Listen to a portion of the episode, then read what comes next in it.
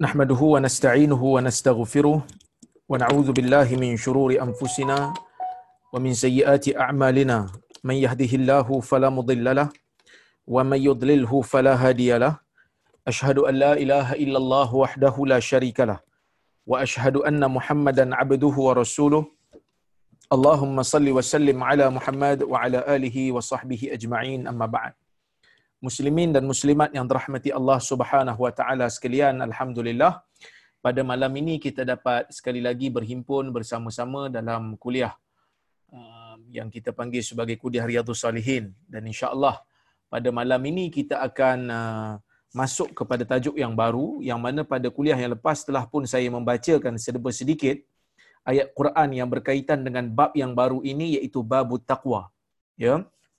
Babut taqwa yang mana Al-Imam Nawawi rahimahullah membawakan beberapa ayat Quran dalam bab ini yang telah saya bacakan pada minggu lepas tapi tak salah untuk saya ulang semula pada minggu ini uh, iaitu ayatnya kata Al-Imam Nawawi rahimahullah qala qala Allah taala berkata berfir Allah Subhanahu wa taala berfirman ya ayyuhallazina amanu taqullaha haqqa tuqatih wahai orang-orang yang beriman bertakwalah kamu kepada Allah dengan sebenar-benar takwa Wa qala ta'ala Allah berfirman lagi fattaqullaha mastata'tum. Bertakwalah kamu kepada Allah sekadar mana kamu sekadar mana kamu mampu. Wa qala ta'ala Allah berfirman lagi ya ayyuhalladzina amanu taqullaha wa qulu qawlan sadida. Wahai orang-orang yang beriman bertakwalah kamu kepada Allah dan berkata-katalah dengan kata-kata yang tepat dengan kata-kata yang benar dan kata Imam Nawawi wal ayatu fil amri bittaqwa kathiratun ma'lumah ayat-ayat al-Quran yang mengarahkan orang-orang Islam untuk bertakwa itu banyak dan diketahui oleh ramai manusia. Wa qala ta'ala Allah berfirman lagi wa may yattaqillaha yaj'al lahu makhraja wa yarzuqhu min haitsu la yahtasib. Sesiapa yang bertakwa kepada Allah, Allah akan memberikan jalan keluar baginya bagi setiap kesulitan yang dihadapinya. Wa yarzuqhu min haitsu la yahtasib. Kemudian Allah akan memberikan rezeki kepadanya daripada jalan yang dia tidak sangka-sangka. Wa qala ta'ala in tattaqullaha yaj'al lakum furqana wa yukaffir 'ankum sayyi'atikum wa yaghfir lakum. Wallahu dzul fadlil 'azim. Yang bermaksud jika kamu bertakwa kepada Allah pastinya Allah akan menjadikan kepada kamu pastikan Allah akan jadikan untuk kamu furqana satu kemampuan untuk kamu membezakan yang mana satu yang hak dan yang mana satu yang batil. Wa yukaffir ankum sayyiatikum wa yaghfir lakum. Dan Allah akan mencucikan segala dosa-dosa yang kamu lakukan. Dan Allah taala akan mengampunkan kamu. Wallahu dzul fadlil azim. Dan Allah azza wa jal merupakan Tuhan yang mempunyai kelebihan dan keagungan wal ayatu fil babi kathiratun ma'lumah dan ayat-ayat di dalam bab takwa ini kathiratun ma'lumah banyak dan diketahui oleh orang wa ammal ahadis adapun hadis-hadis kata al-Imam nawawi fal awwalu an abi hurairah radhiyallahu anhu qal qila ya rasulullah man akramun nas qala atqahum فقالوا ليس عن هذا نسألك قال فيوسف نبي الله ابن نبي الله ابن نبي الله ابن خليل الله. قالوا ليس عن هذا نسألك. قال فعن معادن العرب تسألوني؟ خيارهم في الجاهلية خيارهم في الإسلام إذا فقهوا متفق عليه وفقه بضم القاف على المشهور وحكي كسرها أي علموا أحكام الشرع. Yang bermaksud. Adapun hadis-hadis yang bercerita tentang takwa ya hadis yang bercerita tentang takwa yang pertama kata al-Imam nawawi daripada Abi Hurairah radhiyallahu anhu katanya daripada Rasulullah sallallahu alaihi wasallam dikatakan kepada nabi maksudnya ada seseorang datang kepada Nabi, tanya satu soalan dekat Nabi. Dia kata, Ya Rasulullah, wahai Rasulullah, man akramun nas? Siapakah manusia yang paling mulia? Akram ni maksud yang paling mulia. Ya? Ha, itu kita panggil akramun nas kan. Akramun nas manusia yang paling mulia. Ya. Qila ya Rasulullah man akramun nas? Ya Rasulullah, wahai Rasulullah, siapakah manusia yang paling mulia? Sahabat tanya Nabi. Qala atqahum. Nabi menjawab, orang yang paling mulia ialah orang yang paling bertakwa di kalangan manusia. Orang yang paling bertakwa di kalangan manusia kira dialah yang paling mulia di sisi Allah Azza wa Jal. Ya, kerana Allah Taala berfirman di dalam Al-Quran sendiri, "Inna akramakum indallahi atqakum." Sesungguhnya orang yang paling mulia di kalangan kamu di sisi Allah ialah orang yang bertakwa. Ha, kita tafsir bertakwalah atqakum. Atqakum tu diambil daripada perkataan takwa. Yang paling bertakwa. Orang Arab ni kalau dia nak buat yang paling tu, superlatif punya apa?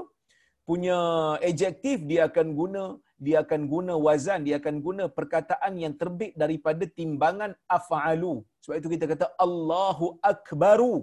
Allah itu maha besar, paling besar. Tidak ada yang besar daripada Allah Azza wa Jal.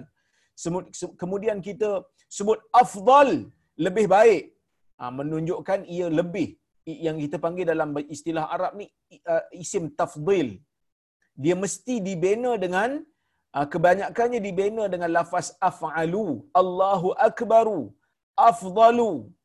Akramu semulia-mulia manusia iaitu manusia yang paling mulia ya atqakum manusia yang paling bertakwa di kalangan kamu ha, jadi nabi jawab ni jawapan yang umum bahkan dalam hadis yang lain nabi sallallahu alaihi wasallam pernah bersabda nabi kata la fadla li arabiyyin ala a'jami wala al a'jami ala arabi wala ahmari ala aswad wala aswadi ala al-ahmar illa bitaqwa atau kama qal tidak ada kelebihan la fadla tidak ada sebarang kelebihan li arabiyyin ala ajami berbanding orang Arab ke atas orang bukan Arab.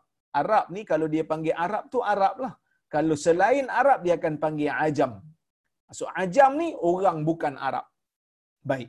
Dia Nabi sallallahu alaihi wasallam bersabda tidak ada kelebihan kepada orang Arab berbanding orang bukan Arab, tidak ada kelebihan orang bukan Arab berbanding orang Arab dan tidak ada kelebihan orang yang berkulit merah berbanding orang yang berkulit hitam dan tidak ada kelebihan orang yang berkulit hitam berbanding orang yang berkulit merah melainkan hanyalah dengan timbangan takwa. So Nabi jawab dengan jawapan yang umum. Sebab soalan sahabat ni soalan yang umum. Siapakah manusia yang paling mulia? Maka Nabi jawab yang paling bertakwa. Kerana itulah yang paling bernilai sekali. So kita faham daripada jawapan Nabi ni, benda yang paling penting pada manusia yang menjadikan manusia ni mulia pada pandangan Allah Azza wa Jalla ialah takwa. Ialah takwa. Apa itu takwa? Saya telah huraikan dalam kuliah yang lepas, iaitu takwa diambil daripada perkataan wiqayah. Taqi iaitu wiqayah. Perisai yang menghalang diri kita daripada dosa dan maksiat. Faqalu laisa an hadza nas'aluk. Maka sahabat kata, Ya Rasulullah, kami bukan tanya pasal yang tu. Bukan tanya pasal uh, paling mulia dari sudut agama. So, bila Nabi jawab dengan soalan macam tu, kita tahulah Nabi sallallahu alaihi wasallam jawab yang lebih penting daripada apa yang sahabat tanya. Tapi sahabat nak tahu juga siapakah yang paling mulia dalam dunia ni pada pandangan pada pandangan manusia mungkin ataupun pada kedudukan manusia mungkin maka Nabi jawab lagi dengan jawapan yang lebih penting daripada apa yang sahabat tanya yang sahabat maksudkan Nabi kata fa Yusuf Nabiullah ibnu Nabiillah ibnu Nabiillah ibni Khalilillah. Fa Yusuf ibnu Nabi Fa Yusuf Nabiullah ibnu Nabiul uh, Nabiillah ibni Nabiillah ibni Khalilillah. Nabi kata kalau macam tu Yusuf lah. Kalau kata yang mulia pada pandangan manusia Yusuf, pada pandangan agama pun Yusuf. Kenapa Yusuf? Kerana Yusuf ni anak kepada Nabi Allah.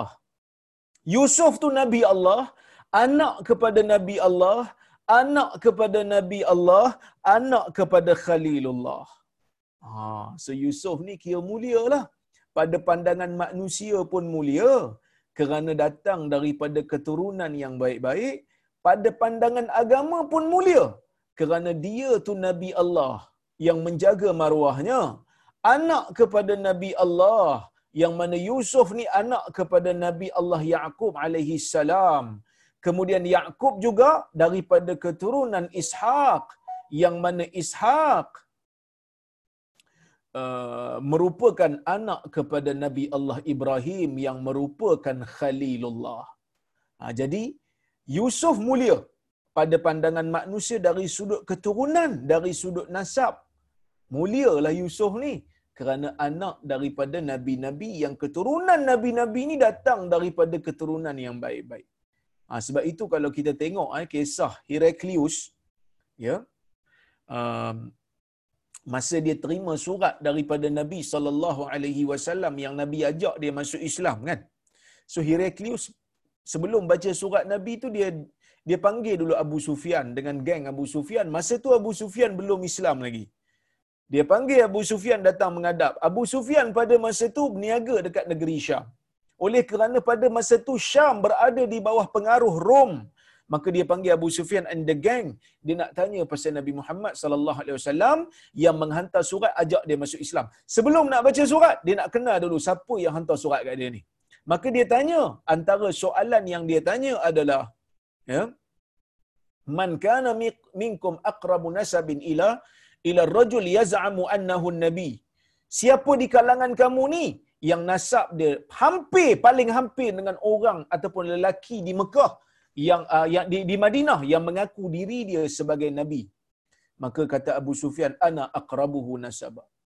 Ana aqrabuhum nasaba. Akulah yang paling yang paling dekat dengan dia dari sudut nasab.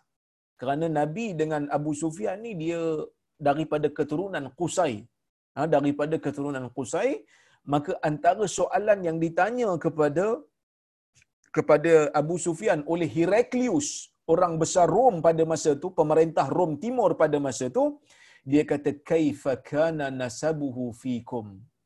Bagaimana nasab dia pada kamu? Bagaimana keturunan dia pada kamu?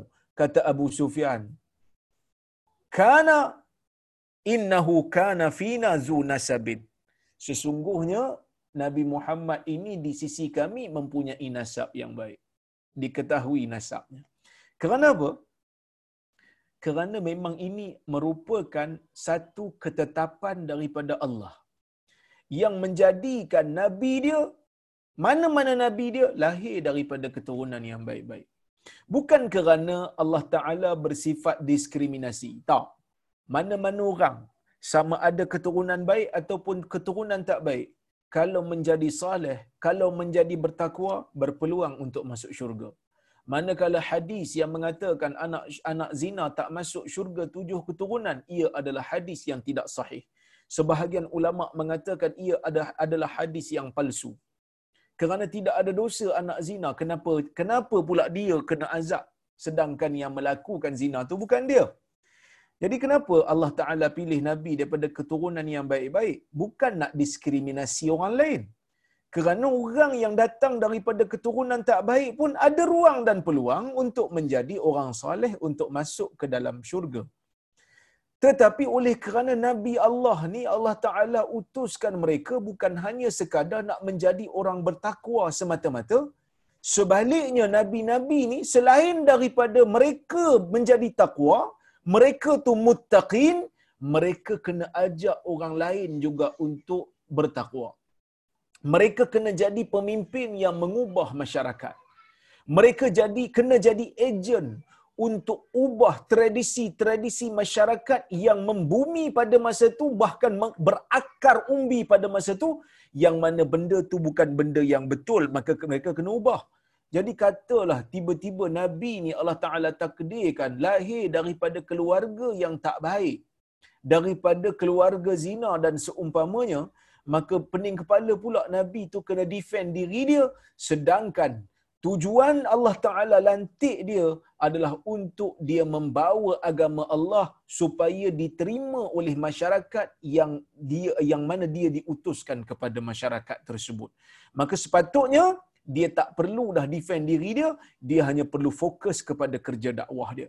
Maka sebab itu tuan-tuan dan puan-puan yang dirahmati Allah sekalian, pendakwah-pendakwah pun kenalah buat macam tu. Maksudnya kena jaga penampilan, kena jaga akhlak, kena jaga benda-benda yang yang yang yang mana yang boleh meruntuhkan maruah dia dia jangan buat. Walaupun walaupun benda tu benda yang halal, walaupun benda tu benda yang boleh.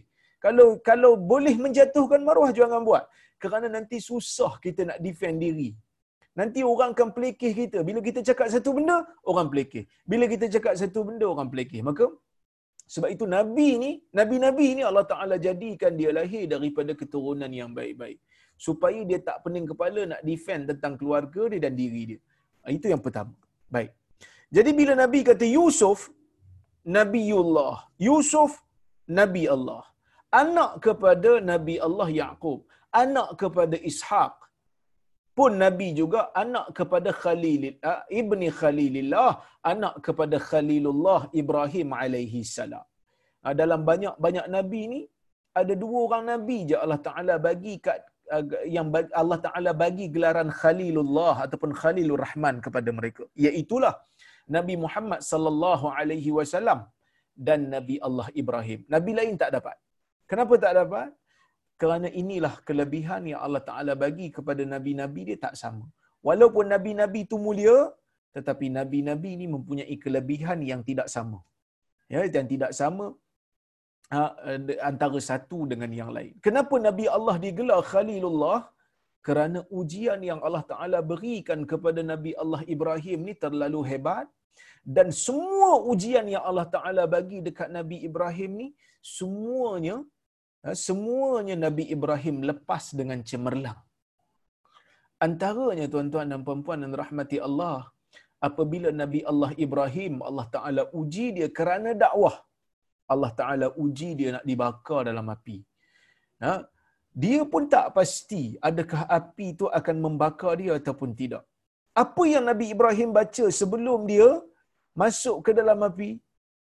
Tuan-tuan dan puan-puan, ada satu riwayat daripada Ibnu Abbas seperti mana yang dinukilkan oleh Al-Imam Ibnu Kathir di dalam tafsirnya, Nabi Allah Ibrahim alaihi salam ketika mana ya nak masuk ke dalam api itu nak dicampak oleh kaum dia masuk ke dalam api itu di antara perkara yang Nabi Ibrahim baca adalah hasbunallah wa ni'mal wakil cukuplah bagi kami Allah dan dialah sebaik-baik pengurus yang menjaga urusan aku.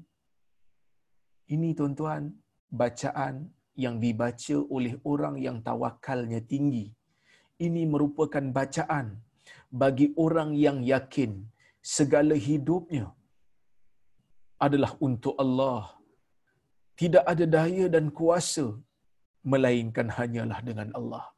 Sebab itu tuan-tuan dan puan-puan, zikir ni bukan hanya sekadar zikir di mulut.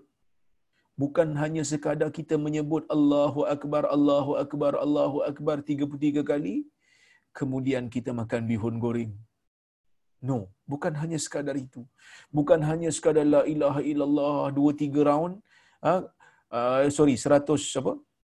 100 kali kemudian ada tiga gear.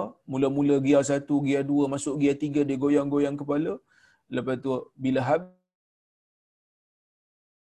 saja la ilaha illallah ah, kemudian makan ah, makan roti canai dengan kuah dal. Bukan hanya sekadar itu tuan-tuan dan puan segala ucapan kita memuji Allah dan membesarkan Allah itu perlu dihayati lafaznya. Bila kita sebut Allahu akbar Allah maha besar maka besarkanlah arahan Allah Azza wa Jal di dalam jiwa dan sanubari kita. Apabila kita menyebut subhanallah, maha suci Allah, maka sucikanlah zat Allah daripada segala zat makhluk. Apabila kita menyebut la ilaha illallah wahdahu la syarikalah, lahul mulku wa lahul hamd, wa huwa ala kulli syai'in qadir.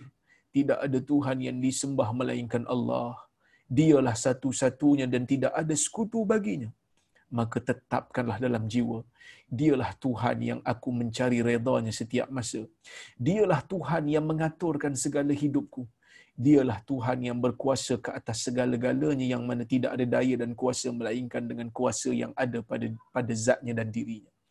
Tuan-tuan dan puan-puan yang dirahmati Allah Azza wa Jalla Nabi Ibrahim membaca ayat ini. Hasbunallah wa ni'mal wakil cukuplah bagi kami Allah dan dialah dia merupakan pengurus yang menguruskan segala urusanku dan dalam hadis Nabi SAW juga mengulang perkataan yang hampir sama. Nabi kata takilni ila nafsi tarfata'in. Di antara doa Nabi yang masyhur. Wahai Tuhan, jangan kau serahkan diriku untuk aku uruskan sendiri walaupun hanya dengan sekelip mata. Jiwa orang yang beriman sentiasa mengharapkan Allah Azza wa Jal menguruskan kehidupan dia, menguruskan segala keperluan dia. Maka oleh kerana itulah keyakinan Nabi Allah Ibrahim itu tidak pernah luntur. Kemudian apabila Allah Azza wa Jal menjadikan api itu sejuk pada Nabi Ibrahim. Selamat Nabi Ibrahim daripada terbakar. Ya. Allah Azza wa Jal berfirman kepada, memberi arahan kepada api itu, Kuni bardan wa salaman ala Ibrahim. Jadikanlah, jadikanlah diri kamu, wahai api, sejuk dan sejahtera kepada Ibrahim. Maka Ibrahim selamat. Dia tak berganjak walaupun sedikit. Besar pengorbanan Ibrahim ni. Tengok api depan mata tuan-tuan dan puan-puan. Di apa? Di ugut. Tetapi dia tetap dia tetap berpegang dengan ajaran dia. Dia tetap berpegang dengan perintah Tuhan dia. Semangat ni yang sepatutnya ada pada kita. Saya pun sama, kita semua sama tuan-tuan dan puan-puan. Ha, kadang-kadang cinta kepada dunia ni lebih sangat kita ni. Kadang-kadang duk leka dengan dunia ni banyak sangat kita ni. Maka kisah-kisah seperti inilah yang sepatutnya kita baca dan mengambil pengajaran daripadanya. Kemudian Allah Azza wa Jal menguji Nabi Allah Ibrahim bila kahwin tak dapat anak. Kemudian dia terpaksa umur dah lanjut dia bersama pula dengan Hajar dapat anak dapat anak waktu dah berumur. Orang dah berumur ni bila dapat anak, dapat budak kecil dia akan sayang lebih. Allah uji lagi. Allah perintahkan Nabi Ibrahim untuk letakkan anaknya tu dekat Mekah. Yang pada waktu tu tak ada apa. Nabi Ibrahim sendiri rakamkan kisah ni. Allah juga mengulang cerita ni dalam Quran. Ha? Yang mana kata Nabi Ibrahim askantu min dhurriyyati biwadin ghairi dhi zar'in 'inda baitikal muharram. Wahai tuhan aku meletakkan daripada zuriat aku ini di satu lembah yang tidak ada tanaman. Kerana pada waktu tu kering kontang Mekah ni tak ada siapa. Air zam-zam tak ada lagi pada waktu tu. Jadi Nabi Ibrahim bawa bawa Hajar bawa anak kecil. Yang dia sayang yang dia tunggu dan dia tinggalkan di lembah yang tak ada apa kering kontang. Sehingga kan dalam riwayat disebut dalam tafsir Ibn Kathir juga disebut Hajar panggil Nabi Ibrahim. Wahai Ibrahim kau nak ke mana? Ketika itu Nabi Ibrahim alaihi salam nak pulang ke tempat dia. Nak tinggalkan dua orang ni dekat satu lembah yang tak ada siapa tak ada orang. Sehingga kan Hajar kata Allahu amaraka bihala adakah Allah yang memerintahkan kamu untuk meninggalkan kami di sini Ibrahim mengatakan ya. Hajar mengatakan kalau begitu baliklah. Fala yudhi'un Allahu idzan. Maka sekali-kali Allah Azza wa Jal tidak akan sia-siakan kami. Ibrahim bertarung dengan perasaan dia. Tetapi oleh kerana ini adalah arahan Allah, maka dia tunduk dan patuh. Ibrahim merupakan simbol kepada ketaatan manusia yang tidak ada berbelah bagi kepada Tuhan kalau tuah dia taat kepada sultan dia dalam sejarah Islam ada yang lebih agung daripada tuah iaitulah Nabi Allah Ibrahim yang taat dia kepada Tuhan dia melebihi logika akal manusia dan apabila Allah Azza wa Jal memberikan air zam-zam kepada Ismail dan Hajar, maka hiduplah Ismail dengan Hajar di Mekah. Adalah orang datang kerana ada punca air. Kemudian apabila Ismail besar sikit, Nabi Ibrahim dapat berita, dapat mimpi. Mimpi Nabi merupakan wahyu. Allah Azza wa Jal memerintahkan Nabi Allah Ibrahim untuk menyembelih anak yang bernama Ismail yang dia sayang yang dia tunggu dengan tangan dia sendiri sehingga kan dalam dalam riwayat hadis ketika mana Nabi Ibrahim bawa Nabi Ismail untuk disembelih syaitan datang menggoda Nabi Ibrahim supaya menangguhkan ataupun meninggalkan ataupun mengabaikan arahan Allah Azza wa Jal. Itu yang ada melontar tu. Nabi Ibrahim melontar. Tiga kali. Ah, di tiga tempat Nabi Ibrahim melontar syaitan supaya tidak mengganggu dia. Dan akhirnya Allah Azza wa Jal ah, menjadikan Nabi Allah Ibrahim sebagai satu simbol yang sepatutnya dicontohi oleh manusia. Maka sebab itu dalam pelaksanaan haji ini, kita diminta untuk mengulang semula apa yang telah dilakukan di dalam sejarah Nabi Allah Ibrahim. Kaabah Nabi Ibrahim bina. Sa'i berkaitan dengan Hajar, tawakal seorang ibu kepada Allah Azza wa Jal yang mana berusaha untuk mencari bantuan dan pertolongan ketika mana dia tak ada air dah untuk diminum dan diberikan kepada anaknya minum. Maka kita mengulang perbuatan yang sama. Kita bertawaf di bangunan yang dibina oleh Nabi Allah Ibrahim. Satu simbol seorang manusia yang begitu taat. Kita sa'i pada waktu haji dan umrah untuk memberikan isyarat bahawasanya segala usaha dan tindakan kita semuanya mengharapkan bantuan dan pertolongan daripada Allah Azza wa Jal. Seperti mana Hajar alaihi Hajar alaihi salam rahimahullah yang berulang alik daripada Bukit Safa dan Marwah untuk mencari bantuan. Usaha diteruskan dan dalam masa yang sama jiwa dia terikat dengan dengan Allah Azza wa Jal. Kerana Allah lah yang memerintahkan dia dan anaknya untuk berada di situ. Maka kita melontar. Lontaran kita pada waktu haji adalah sebagai simbolik. Kita sebagai orang beriman melakukan apa sahaja yang yang diperintahkan oleh Allah Azza wa Jalla walaupun arahan itu sebahagiannya tidak dapat difikirkan oleh logika akal. Mungkin ada yang bertanya, saya solat ustaz, kenapa maghrib tiga rakaat, kenapa isyak empat? Kenapa tak isyak je tiga, maghrib empat? Sebab isyak tu dah lewat dah, nak tidur dah. Patutnya bagilah ringan-ringan sikit. Kita kata ini semua akal tidak mampu untuk memahaminya. Akal tak mampu faham tuan-tuan dan puan Kerana ia adalah arahan yang berbentuk ibadat Tuhan nak tengok kita ni patuh dan tunduk ke tidak. Bila kita buat, buat pelaksanaan haji, kita dipaksa oleh Allah Azza wa Jal bagi orang yang mampu, yang cukup syarat, yang ada kemampuan dan seumpamanya untuk ha, melakukan haji sambil kita berwukuf di Arafah yang kering kontang tak ada apa. Kenapa kena duduk situ? Kita tak tahu. Kenapa kena melontar? Kita tak tahu tetapi lontaran itu pernah dilakukan oleh Nabi Allah Ibrahim ketika mana mendapat arahan yang lebih dahsyat daripada arahan yang kita terima waktu kita melakukan haji iaitu sembelih anak dengan tangan sendiri dan dia lakukan walaupun dia tak tahu Allah Azza wa Jalla hanyalah sekadar nak menguji kesediaan dia dia buat akhirnya Allah Azza wa Jalla ganti dengan sembelihan yang lain Ibrahim berjaya dalam menunjukkan kesetiaan dan ketaatannya kepada Allah Azza wa Jal. Kita pun samalah. Kita pun sama kena tunjuk kesetiaan dan ketaatan. Walaupun kita tak faham kenapa Allah Ta'ala suruh buat benda ni. Kita tak faham. Tapi kita buat kerana kita nak menjadi hamba yang baik. Ha, sebab itu Nabi Allah Ibrahim digelar sebagai Khalilullah. So, bila Nabi jawab macam tu, bila sahabat tanya bukan maksudnya orang yang paling mulia tu di sudut agama secara umum? Nabi kata mungkin dia faham, mungkin dia nak maksudkan spesifik. Ha, kalau spesifik Yusuf lah. Ha, kerana Yusuf ni dari sudut nasab pun bagus. Dia tu Nabi bapa dia Nabi datuk dia Nabi moyang dia pun Nabi semua Nabi-Nabi yang Allah Ta'ala utus adalah mulia dari sudut nasab bagus dari sudut kedudukan dalam agama pun bagus dan Nabi Ibrahim juga khairul riasah di antara perkara yang memuliakan Nabi Allah Yusuf apabila Nabi Yusuf ni dalam dunia dia menjadi menteri kewangan di zaman pemerintahan Mesir pada waktu itu. Ha, pun hebat jugalah dari sudut dunia ni pun mulia juga.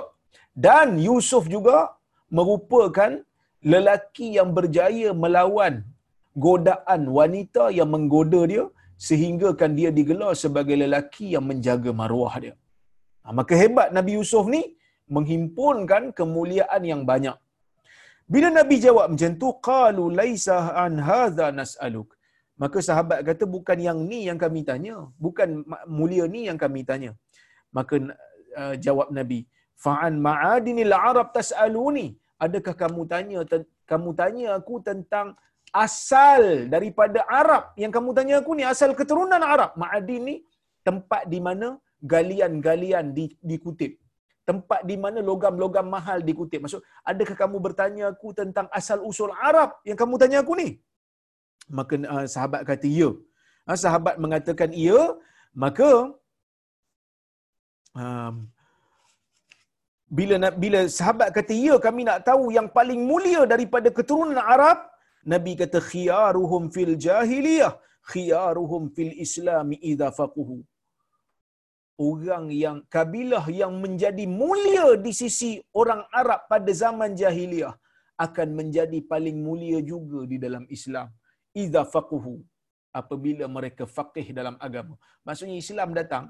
Bila Islam datang dia bukan nak buang identiti bangsa Islam datang dia bukan nak buang budaya sesubuh bangsa Islam datang dia bukan nak jadikan manusia ni satu fashion no setiap budaya, setiap kabilah boleh mengekalkan tradisinya, boleh berbangga dengan tradisinya. Tetapi dengan syarat, kamu kena faham agama dan selarikan adat dan budaya itu supaya tidak bercanggah dengan agama.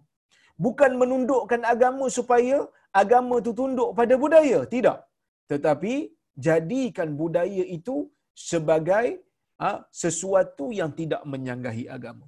Maka Nabi SAW bagi tahu kalaulah seseorang manusia itu datang daripada kabilah yang mulia pada zaman jahiliyah setelah daripada Islam dia masuk Islam dia membawa kemuliaan kabilah tu Islam tak buang benda tu. Tapi dengan syarat dia mesti faham agama supaya kabilah dia uh, mengamalkan semua perkara yang selari dengan agama. Maka sebab itu Syekh uh, Mustafa Bura mengatakan dia mengatakan di sini antara hadis ni dia kata annal insan yakrum wa yashraf bi taqwallah ya azza wa jal.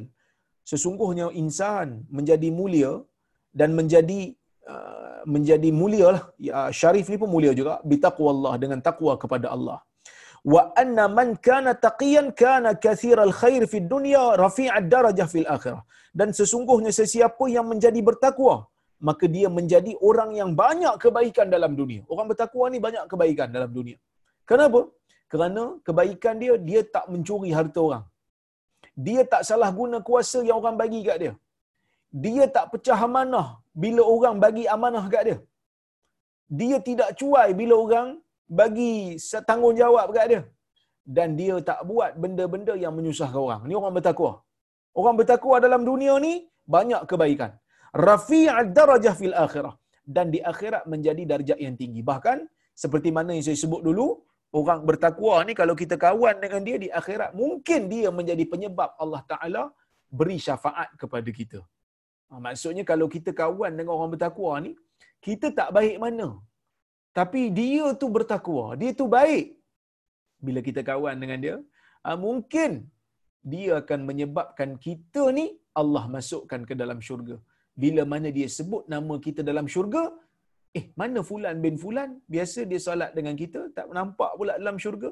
Bila disebut je nama kita dalam syurga, sedangkan pada waktu tu mungkin nasib kita ha, tak masuk syurga awal, kan? Nauzubillah jangan jangan mimpilah untuk masuk dalam neraka. Tapi kalau satu orang tu Allah Taala takdirkan masuk neraka dengan sebab kawan dia yang soleh yang bertakwa sebut nama dia dalam syurga maka itu mungkin Allah menjadi penyebab menjadikan penyebab ha, menjadikan penyebab untuk ha, mereka ha, untuk dia dimasukkan oleh Allah ke dalam syurga. Maka sebab itu kata Hasan al-Basri istaksiru minal asdiqai salihin fa inna lahum indallahi syafa'ah ya kamu kena banyak berkawan dengan orang-orang yang saleh kerana berkemungkinan mereka itu ada syafaat di sisi Allah Azza wa Jalla. Baik. Kemudian kata Syekh Mustafa Bura waktu dia mensyarahkan hadis ni dia kata yashraful insan bi syarafi abaihi wa ashiratihi idza kanu atqiya. Manusia menjadi mulia dengan kemuliaan keturunannya dan kemuliaan keluarganya, kabilahnya apabila mereka itu semua bertakwa. Wa kana huwa ala syakilatihim wa tariqatihim. Ha, yang dan dia tu sendiri pun mengikut jalan keturunan dia bila semua bertakwa. Jadi mulialah bertambah mulia apabila seseorang tu datang daripada keturunan mulia, dia pun jadi mulia. Dia pun jadi bertakwa, maka dia bertambah mulia. Mulia atas mulia. Contohlah saya nak bagi ya. Dekat dunia ni ada orang yang dipanggil sebagai alul bait. Keturunan Nabi sallallahu alaihi wasallam. Cucu Nabi lah kita kata. Yang dari Malaysia ni kita panggil dia gelaran Said. Ha, Said dengan Syarifah ni. Mereka ni keturunan mulia kerana keturunan Nabi. Kalau mereka menjadi orang yang bertakwa, mereka menjadi mulia dengan bertambah mulia. Kerana keturunan mereka mulia, darjat mereka juga mulia, mulia atas mulia. Ya? Siap mulia atas atas mulia. Baik. Kemudian Syekh Al-Bura juga menyebutkan, dia kata an-nawazi' al-khairah idza idza iqtaranat bil iman wal islam amma khairuha li ashabiha wa ghairihim kasyuja'ah wal iba wa izzatun nafs li'annaha takunu ma'al islam khadi'atan ilahiyah la li ahwa'i la li ahwa'i syakhsiyah sifat-sifat yang baik ini apabila ada apabila disekalikan dengan iman dan Islam kebaikannya akan menyeluruh bagi semua yang berpegang dengan kebaikan-kebaikan tersebut. Maksud kalau sifat-sifat yang baik sebelum daripada Islam, bila masuk dia dalam Islam, dia meneruskan sifat baiknya itu, maka sifat baiknya itu akan menjadikan dia bertambah baik. Ha, seperti mana sifat berani, seperti mana sifat menjaga kemuliaan diri, ha, tidak ha, melakukan perkara-perkara yang mencemarkan maruah. Yang mana dia kata, sifat-sifat yang baik ini bersama Islam akan tunduk kepada riqabah ilahiyah. Sifat takut kerana dikawal oleh Allah, bukan kerana hawa nafsu pribadi semata-mata. Okey, kita tengok hadis yang berikutnya. Kata Al-Imam Nawawi rahimahullah, "Atsani an Abi Sa'id al-Khudri radhiyallahu anhu 'an nabi sallallahu alaihi wasallam qala, "Inna ad-dunya hulwatun khadirah." wa inna allaha mustakhlifukum fiha fayanzuru kaifa ta'malun fattaqud dunya wattaqun nisa fa inna awwala fitnati bani israil kanat fin nisa rawahu muslim yang bermaksud hadis yang kedua dalam bab takwa ini daripada Abi Sa'id Al-Khudri radhiyallahu anhuma daripada Nabi sallallahu alaihi wasallam sabdanya sesungguhnya dunia ini manis dan menghijau. Ha, Nabi kata dunia ni manis satu hal, hijau satu hal. Maksudnya, kalau kita tengok dalam kitab-kitab syuruh, para ulama kata, Nabi memberi gambaran secara kita panggil isti'arah. Ha, secara bahasa kiasan, bahasa metafora. Ha, Nabi menggambarkan dunia ni sebagai sesuatu yang manis dari sudut rasanya. Makanan ni kebanyakannya orang suka makanan manis. Ada orang suka makanan pedas tapi tak ramai. Ada orang suka makanan masin tapi ada juga yang tak suka. Tapi kalau manis ni insya-Allah orang sukalah, orang boleh terima. Ha, orang boleh terima yang mana kebanyakan manusia suka sesuatu yang manis. Bila Nabi kata sesungguhnya dunia ni manis, kebanyakan manusia suka benda manis. Kan? Manusia suka boleh makan benda manis. Dia tak ada allergic macam pedas. Pedas ada orang tak tahan kan. Tapi kalau manis insya-Allah okey. Kan? Manis sikitlah bukan manis terlalu sangat.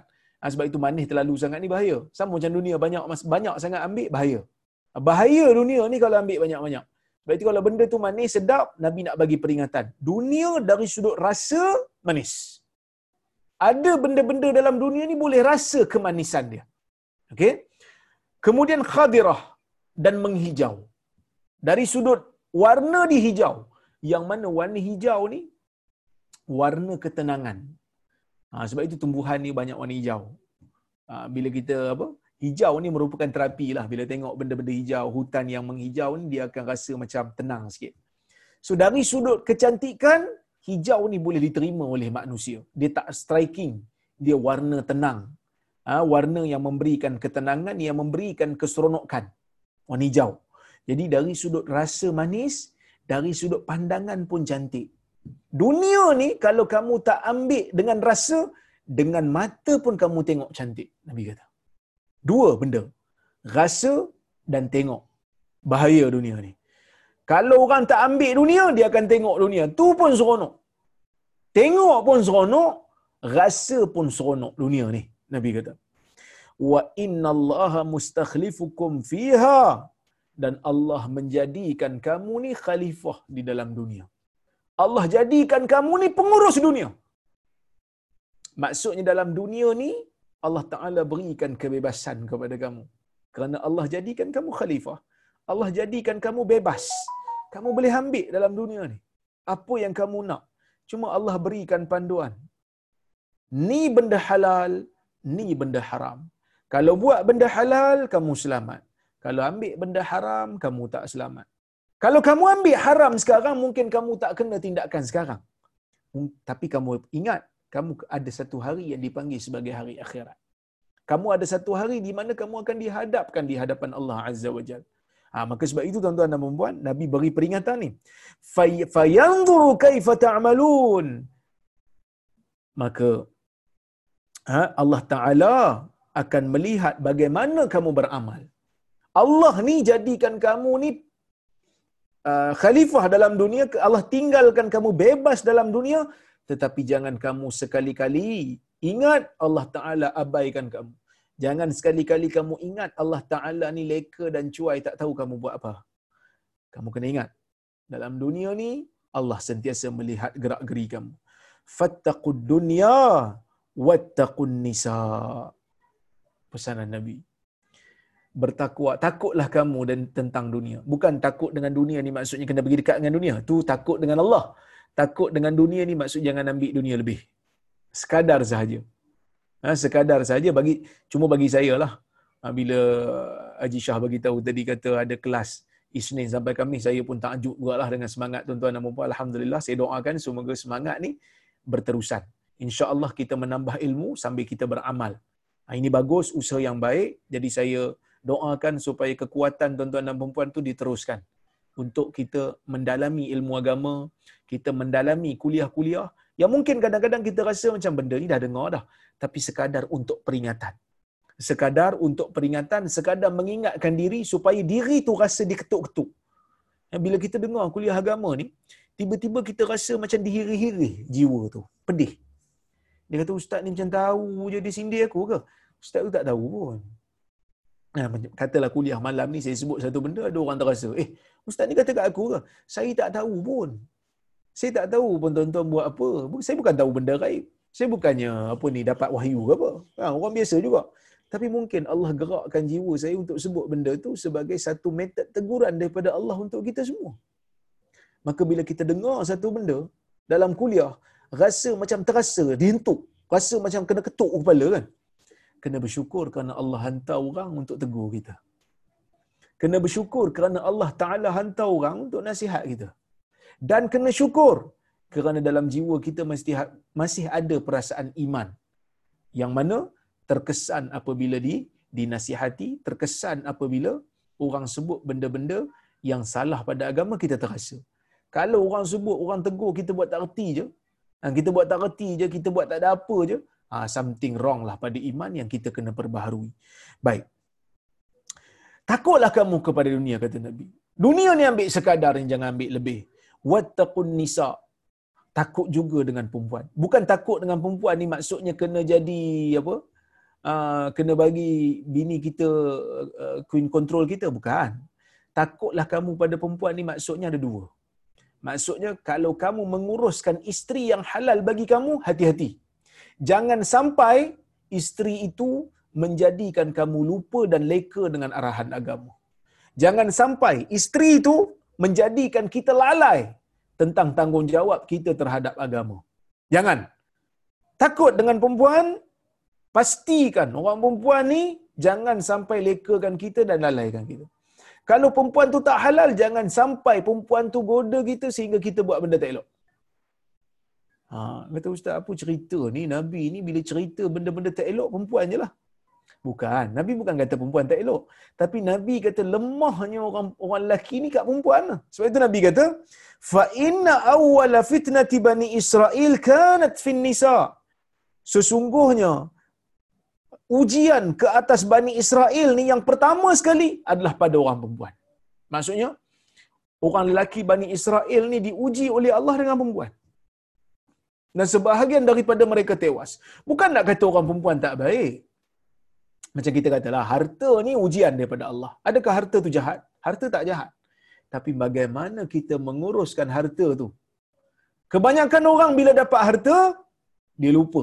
Bila dapat harta, dia jadi dia jadi sombong bila dapat harta dia tak ring dia tak beringat nak infak fi sabilillah untuk jalan Allah maka sebab itu harta menjadi fitnah bukan kata harta tu jahat. No.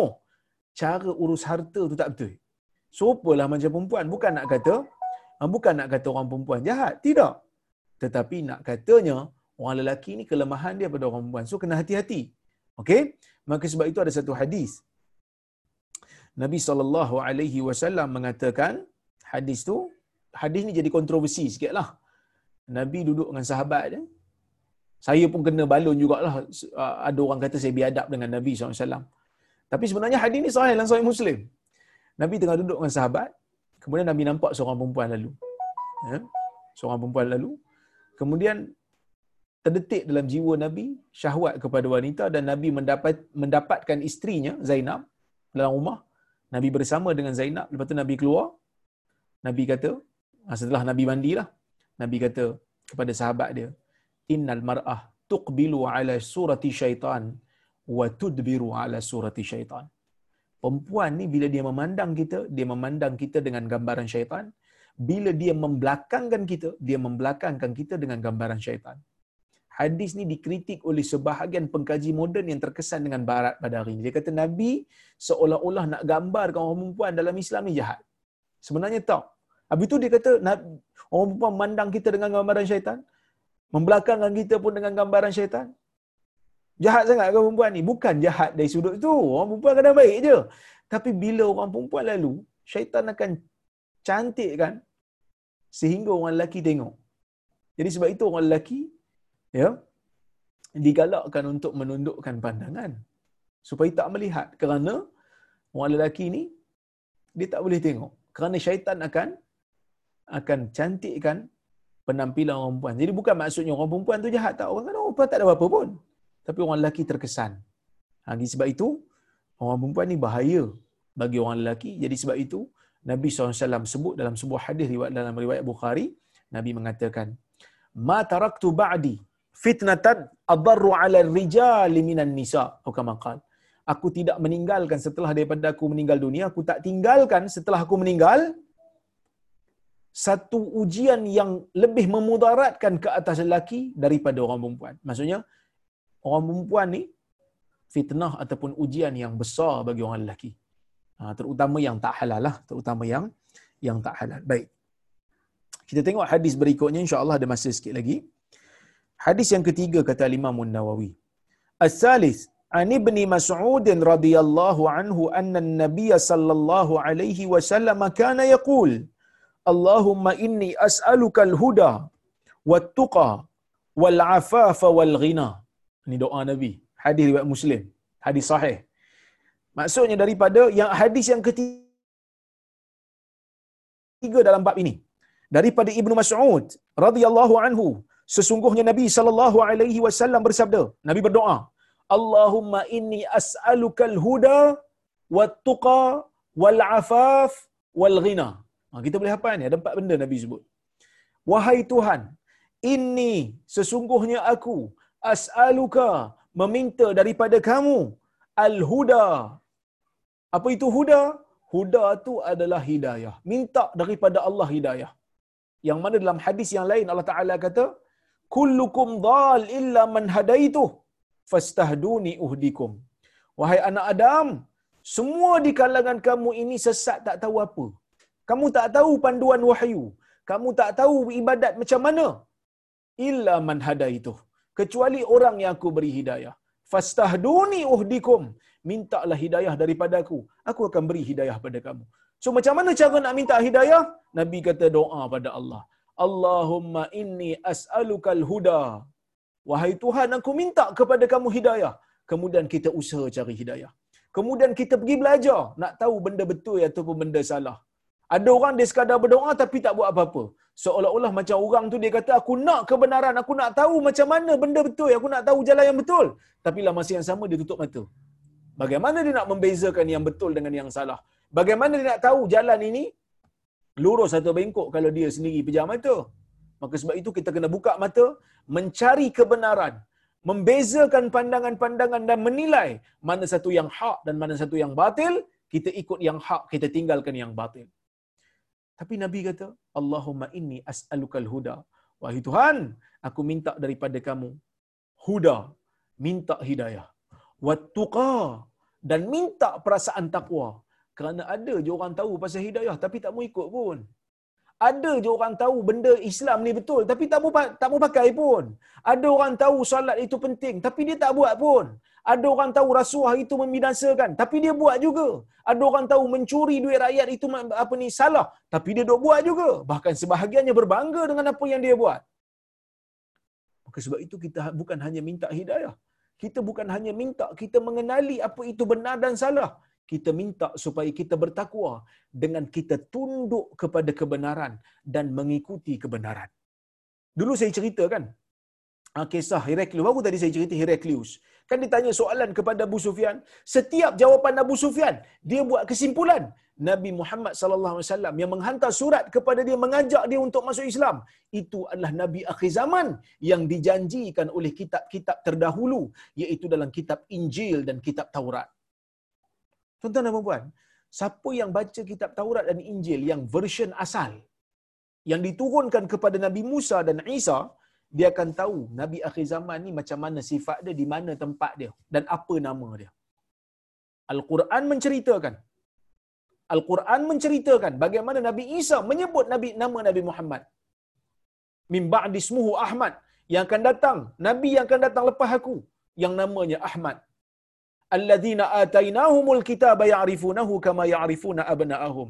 Sesungguhnya orang yang beri orang yang diberikan kitab mengenali Muhammad ha, seperti mana mereka mengenali anak mereka sendiri kan jadi orang yang diberikan kitab tahu tentang nabi akhir zaman Heraklius dia tahu inilah nabi akhir zaman dia siap hantar orang lagi nak tengok nabi ni berkhitan ke tidak dia hantar orang, orang tu bagi tahu kat Heraklius, ya Nabi ni berkhitan. Dia kata, inilah raja bagi umat ni. Inilah pemimpin bagi umat ni yang dijanjikan oleh kitab-kitab. Tapi oleh dia tahu benda tu hidayah. Dia tahu Nabi ni bawa ajaran yang betul. Tapi oleh kerana ha, mempertahankan kedudukan dia, mempertahankan tahta dia, rakyat dia tak mau terima Islam setelah dia bagi tawaran. Kemudian dia kata, aku test je. Aku bukan nak masuk Islam pun. Aku test je bagaimana kuatnya kamu bagaimana kekuatan kamu berpegang dengan agama kamu dan akhirnya bukan hanya sekadar dia tak masuk Islam. Heraklius ni dia sebut dalam hadis. Dia kata lau kuntu a'rif anni uh, lau kuntu a'rifu anni sa'uqabiluhu latajashamtu liqa'ahu. Dia kata kalau aku tahu aku ni boleh untuk bertemu dengan Nabi Muhammad ni, aku akan bersungguh untuk jumpa dia.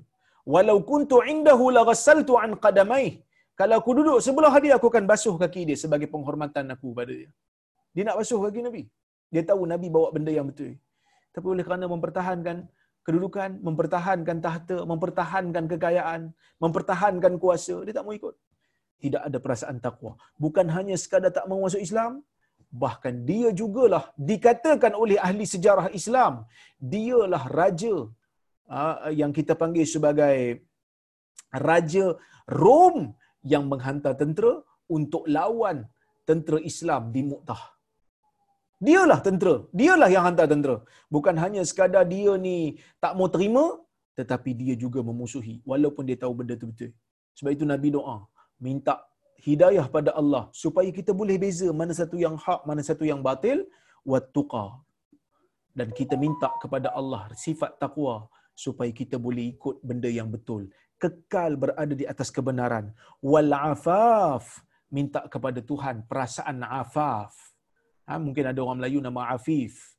Afif tu maksud orang yang menjaga maruah. Orang yang menjaga uh, kedudukan dia daripada melakukan perkara-perkara yang haram. Afaf tak ambil benda haram. Ya, afaf tak ambil benda haram.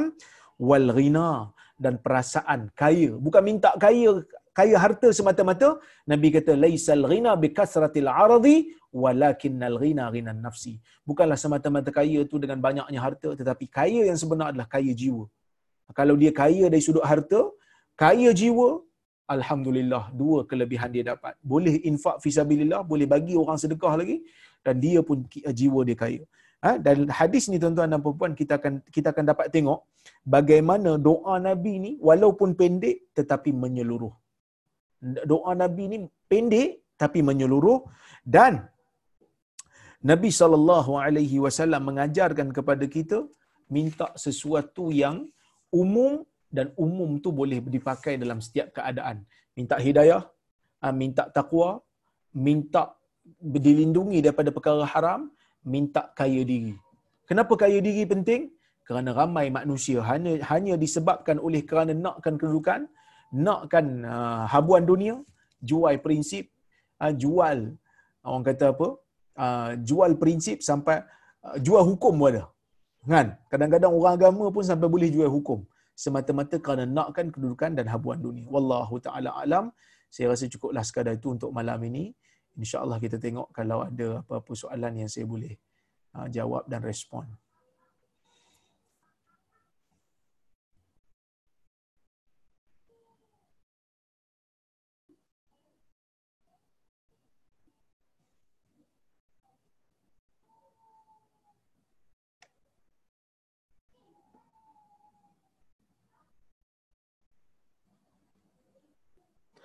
Salam Doktor. Waalaikumsalam. Apa hukum membunuh biawak yang hidup dalam kompaun rumah yang mungkin boleh membawa bahaya setelah berjaya menghalaunya? Ah, setelah tidak berjaya menghalaunya. Okey. Uh, Waalaikumsalam. Uh, sebenarnya Nabi ada sebut beberapa binatang yang boleh dibunuh. Antaranya ular dan seumpamanya. Ulama mengkiaskan. Uh, ulama mengkiaskan semua binatang-binatang yang berbahaya. Ha, contohnya macam nyamuk Aedes semua kita boleh bunuh kerana dia boleh membawa penyakit yang bahaya pada pada kita. Jadi kalau biawak ni dia boleh membahayakan anak kita, maka kita tidak ada masalah kalau kita tak berjaya halau dia kita kita boleh bunuh. Tapi kalau boleh halau kita halau lah dulu. Kalau boleh boleh panggil perhilitan panggil perhilitan dulu. Ha, kerana kalau boleh uh, guna cara yang uh, selain daripada bunuh maka kita kita utamakan cara tu dululah. Okey. Tengok soalan berikutnya. Salam Dr. Waalaikumsalam. Saya ada soalan berkenaan dengan seorang perempuan yang amalnya hanya memberi anjing minum dan nampak masuk syurga. Ada, bagaimanakah dosanya yang berzina? Adakah dia sempat bertaubat? Bagaimana amalnya yang lain? Okey. Um, begini. Uh, ini menunjukkan, pertama bila kita baca hadis-hadis macam ni, kita tak boleh faham secara literal. Bukannya maksud Nabi galakkan kita jadi pelacur lepas tu bagi anjing minum ramai-ramai. Bukan tapi nak Nabi nak memberikan semangat kepada orang yang pernah berdosa. Untuk kembali kepada agama walaupun dengan mengamalkan benda yang pada pandangan dia kecil. Tetapi mungkin dengan sebab itu dengan keikhlasan itu Allah Taala menjadikan sebab untuk dia mendapat hidayah dan beramal dengan dengan amalan selepas daripada itu. Apa yang disebutkan di dalam cerita itu dalam hadis itu Allah Taala ampunkan dia. Ha, dengan amal saleh yang dia lakukan kerana keikhlasan itu yang mana kita tahu ah, dalam dalam apa dalam hadis Nabi kata sesiapa yang buat amalan baik Allah Taala akan bagi satu pahala ganda 10 mungkin 700 dan mungkin lebih lagi. Jadi oleh kerana mungkin keikhlasan dia dahsyat pada waktu itu, usaha dia untuk membantu anjing itu memberi minum telah menjadikan Allah melipat gandakan ganjaran kepada dia dan itu menjadikan dia terus berada istiqamah di atas ketaatan kepada Allah Azza wa Jalla. Ha, jadi ini kelebihan yang Allah Taala nak bagi pada dia. Ha, kelebihan yang Allah Taala nak bagi pada dia ha, berkemungkinan juga dia ni ada amalan-amalan lain yang tak diceritakan. Ha, cuma dia ni ada masalah berzina ajalah. Ha, jadi manusia ni Allah Taala ni maha adil pada manusia. Maksudnya kalau manusia ni ada satu dosa tetapi dia ada amalan-amalan lain yang baik yang dia buat, bukanlah bermakna amalan baik itu terus menjadi terus menjadi seperti debu yang tidak ada nilai. Sebaliknya Allah Taala akan jadikan semua amalan baiknya ditimbang di satu bahagian, amalan jahatnya ditimbang satu bahagian yang lain. Tetapi kita sebagai seorang muslim, kita diajar oleh Nabi sallallahu alaihi wasallam untuk menjauhi dosa selagi mungkin. Kerana kita tak tahu banyak mana dosa kita yang telah kita lakukan dan kita pun tak tahu apa untung nasib kita. Jadi sebab itu Nabi pesan dalam sebuah hadis Nabi kata wa atbi'il hasanat wa atbi'is sayyi'atal hasanat tamhuha. Bagi setiap kejahatan yang kita buat yang kita tak mampu nak elakkan diri kita, maka kita kita buat kebaikan dengan bertaubat dan dengan amal soleh yang lain supaya dapat menutup supaya dapat menutup kejahatan yang kita buat sebelum ini ya baik Bagaimana pula doktor dengan orang yang tak solat tapi ada buat amalan yang ikhlas? Ada ustaz cakap amalnya tak diangkat sebab tak solat. Mohon pencerahan. Baik. Uh, amal solat ke tidak ni, ulama berbeza pendapat. Sebahagian ulama mengatakan siapa yang tak solat maka dia kafir. Dengan sengaja lah kalau dia tak solat kafir. Sebahagian majoriti ulama kata kalau dia tak solat kerana dia mengingkari kefarduan solat maka dia kafir. Jika tidak dia tak kafir lah. Jika tidak, dia tak kafir. Ini pendapat majoriti. Berdasarkan hadis yang kita baca dulu, bukankah ada orang yang dah bunuh 99 orang, kemudian dia nak tanya ruang taubat, orang tu kata dia tak boleh taubat, dia bunuh sampai 100 orang. Lepas tu dia tanya lagi, dia nak taubat, dia taubat. Belum sempat dia buat apa-apa amal, dia mati tengah-tengah jalan. Ingat? Nah, ini menunjukkan bahawasanya amalan kita ni akan ditimbang di atas timbangan amal. Akan ditimbang di dalam timbangan amal. Benar orang yang tak solat ni sangat bahaya keadaan dia di akhirat. Ada dalam hadis disebut siapa yang tak solat akan dibangkitkan bersama dengan Firaun dan Haman. Maksudnya bahayalah orang yang tak solat ni memang bahaya. Ya. Tetapi Allah Taala tidak akan memadamkan kebaikan yang dia buat jika dia ikhlas amalan-amalan lain. Maka kita kena bagi tahu kepada dia solat benda yang paling besar setelah daripada solat benda yang paling besar setelah kita mengucap kalimah syahadah tetapi, adakah amalan-amalan lain yang dia buat? Contohnya dia bersedekah dan seumpamanya itu tak dikira, selagi mana dia Muslim, kalau dia ikhlas dikira. Tetapi adakah menyelamatkan dia? Wallahu ta'ala a'lam yang mana dia dalam keadaan bahaya. Tapi kalau dia Allah Ta'ala nak ampunkan, Allah Ta'ala boleh ampunkan. Tahtal masyiah kita panggil kan. Dia berada di bawah kehendak Allah. Kalau Allah nak ampunkan, Allah boleh ampunkan. Kalau tidak, Allah Ta'ala boleh azab dia. Cuma dia bahaya tak? Dia bahaya. Confirm masuk neraka ke? Tidak. Semua itu dengan dengan ketentuan daripada Allah. Ha? Adakah amalan lain dia tak diterima langsung bila dia tak solat? Kalau dia buat benda lain, dia bayar zakat umpamanya, insya-Allah dia akan dapat pahala selagi mana dia muslim dan mukmin. Ya insya-Allah wallahu a'lam. Okey. Saya ingat cukuplah sekadar tu untuk malam ini. Um, apa yang baik daripada Allah, apa yang buruk datang dari kelemahan diri saya, saya mohon maaf. Kalau terkasar bahasa tersilap kata, aku qawli hadza wa astaghfirullahal azim li wa lakum. Wassalamualaikum warahmatullahi wabarakatuh. Terima kasih doktor. Terima kasih.